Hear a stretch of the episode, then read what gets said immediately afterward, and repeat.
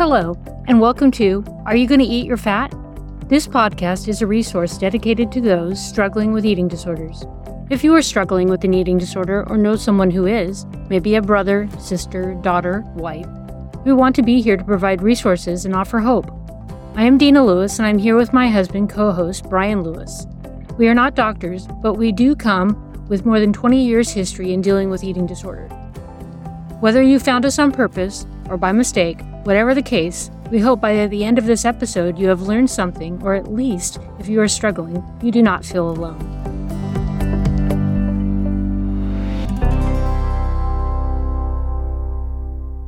Hi, and welcome to Are You Going to Eat Your Fat? In this episode, I wanted to talk a little bit about value and identity. I dealt with a lot of like rediscovering my value and identity in my eating disorder process. For a long time, I think I was identified by anorexia. It had consumed my life, every waking moment of it. But as I got into recovery, it didn't come back. I didn't discover my own self identity, I guess, and value right away. But I wanted to talk a little bit about it.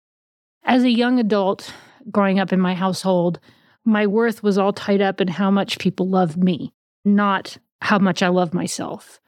For instance, when I was probably out of high school and in college, if I was done like for a break or I was done with classes or for something and I had a day off, I would clean my mom's entire house just to see the smile on her face when she came home. And that filled me up so much. So I guess you could call me a people pleaser, wanting to make everybody happy and kind of ignoring my own feelings at the time. But for much of my life, I didn't really have a voice. With my parents divorcing at such a young age, that was something that I couldn't stop. It was going to happen whether I liked it or I didn't. The rules in my house were very different. I am the youngest of four children. I have three older brothers, and the rules were very different for them compared to me. I'm thinking just because I was a girl. There were times when my mom would be upset and she was like, Why can't you just be like your brothers? And I would say, But I'm not them. I'm a totally different person.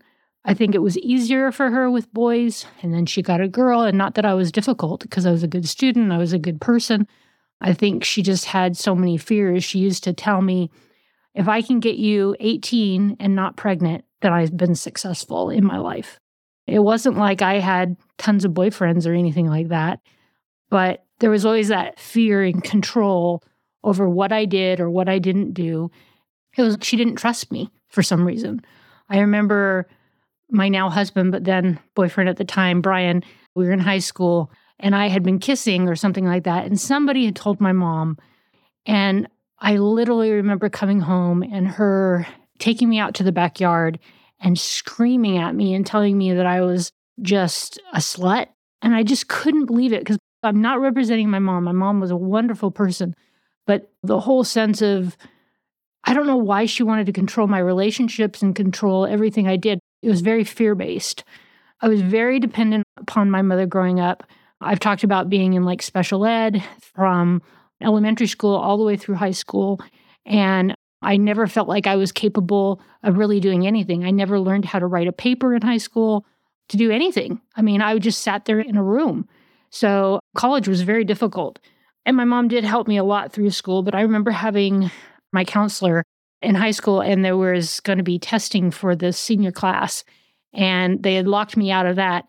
And I remember going up to her and saying, you know, hey, I want to be a legal secretary one day. That's what I want to do. And she looked at me straight in my eyes and said, you're not smart enough. You can't do that. And I think oh, that is where some of my self esteem and depression started coming in because I started to believe it. Even in elementary school, I would have kids call me retard, stupid. I mean, those are common things that probably most kids are called. But I think because it was so repeatedly said to me that it stuck, like I started to believe it. So those are just some things. So I think for a lot of the time, like cleaning the house for my mom and making her happy, I thought that's what love was. I thought, okay, you do something in order to get love. When we moved to Utah, we joined the Mormon church. And I think the Mormons all came out and they helped us so much. And I was craving that sense of family, that sense of unity, that sense of belonging to something. And later, when we left the church because it just wasn't working for our family, all these people turned on us. You know, I remember people saying, We're going to look down on you one day and you're going to wish you had listened to us, meaning that I was going to be in hell and they were going to be in heaven. I remember waking up one time and telling Brian, I think God hates me. And he's like, Well, then something has to change. And we knew it was going to be something tough. We knew that leaving the church was going to be difficult, just didn't know how difficult. I don't ever feel like I've really fit in with my family. I'm kind of like the black sheep, even though I was a good person. I think because of the age difference between my brothers and I, they always wanted to make a crack like, oh, are you Mormon or are you a moron? And that would always really hurt because there are some good parts to being Mormon. I mean, they treated me like a family and I appreciated that. There's just some things I didn't believe. So, anyway, it's weird how something like addiction makes us think that the worst things about us are true and no one can make you feel different about it. You get into that kind of foggy brain and you hear the messages over and over again in your head, and nobody's going to tell you different because what you've heard for such a long time. That's what those voices would tell me a lot of the time. At my worst, I didn't have a concept of what feeling good felt like anymore. I was so down I was like, this is where I'm going to be. It got to the point where I was lifting my legs up to go up the stairs to our apartment because I just couldn't pull them up by myself. I'd have to put my hand under my thigh or my leg and pull it up one step at a time. It got really, really bad, but it didn't stop me. You know, before treatment, I couldn't imagine my life without my eating disorder. And then today, I still have issues, but it's not the rat race that it was then. When I entered treatment, Obviously, immediately it went to survival mode. We just got to make her live a few more days while we can get her to a comfortable and a good weight. And then later on, it was working on my identity and self esteem and depression and how to deal with life and what the issues really were that I was dealing with, not the food.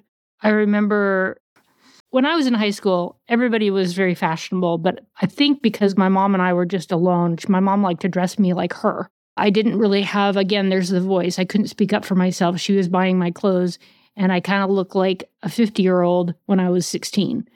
I'm not sure why she wanted to be in so much of that, but she did. It's easy to believe that your body shape defines your worth. I remember coming home from treatment, coming home for good, and my goal weight at the time, I think it was 124 pounds. I think I was a pound away from being that when I left. And I remember coming home and it was like, okay, I hit the 124 and then I hit the 125 and I hit the 126 and I think it got up to 128. And I was like, whoa, whoa, whoa. I'm kind of the girl like they said 124, literally 124. And I remember thinking, like, what's it doing here? Eventually it stopped, I think at like 128. And it maintained there for a very long time. And I had to come to an understanding that that's where my body needed to be. I couldn't be so much about the number. But I did have a freak out moment at the time. Definitely rediscovering yourself is one of the most difficult parts of recovery, but yet it is one of the most important parts of recovery. What I think I learned the most from that was that I did have a voice, that I did have an opinion, that when I came home, I know a lot of times I would share how I was feeling, and a family member would say, You can't, don't say that to them. Don't say that to your brother, or don't say that to whoever. And I was like, why can't I? I'm not condemning them. I'm not coming after them or judging them. I'm just saying how I feel. If I look back now, I can see that really I'm the one that did the changing. When I came home, everything pretty much stayed the same. Nobody went to Al Anon. They really relied on me being the one that made most of the changes, except for my husband. He really did investigate and really tried to learn the most about trying to understand what was going on. And I'm not saying that everybody has to go to Al Anon, but I think it's important to know that I look at it as a family disease, and I think we all play a part. That's not to blame anyone. Brian has an aunt and uncle. Their two kids have been alcoholics and drug addicts. And they, years ago, liked to have lots of parties with alcohol. And I'm just thinking it's really up to the addict to know if that's not a safe place to go, don't go there. But I do think it's the responsibility to know that when somebody's fresh and new in recovery, that maybe don't have that party just yet or have it somewhere else and be there to support them. It's very important to have the support. I think That's why I always have my tribe of ladies that I was in treatment with. Not that we are in contact with one another anymore, but what a feeling it was to walk into a room with 12, 14 women and they understood exactly what I was going through and they could relate.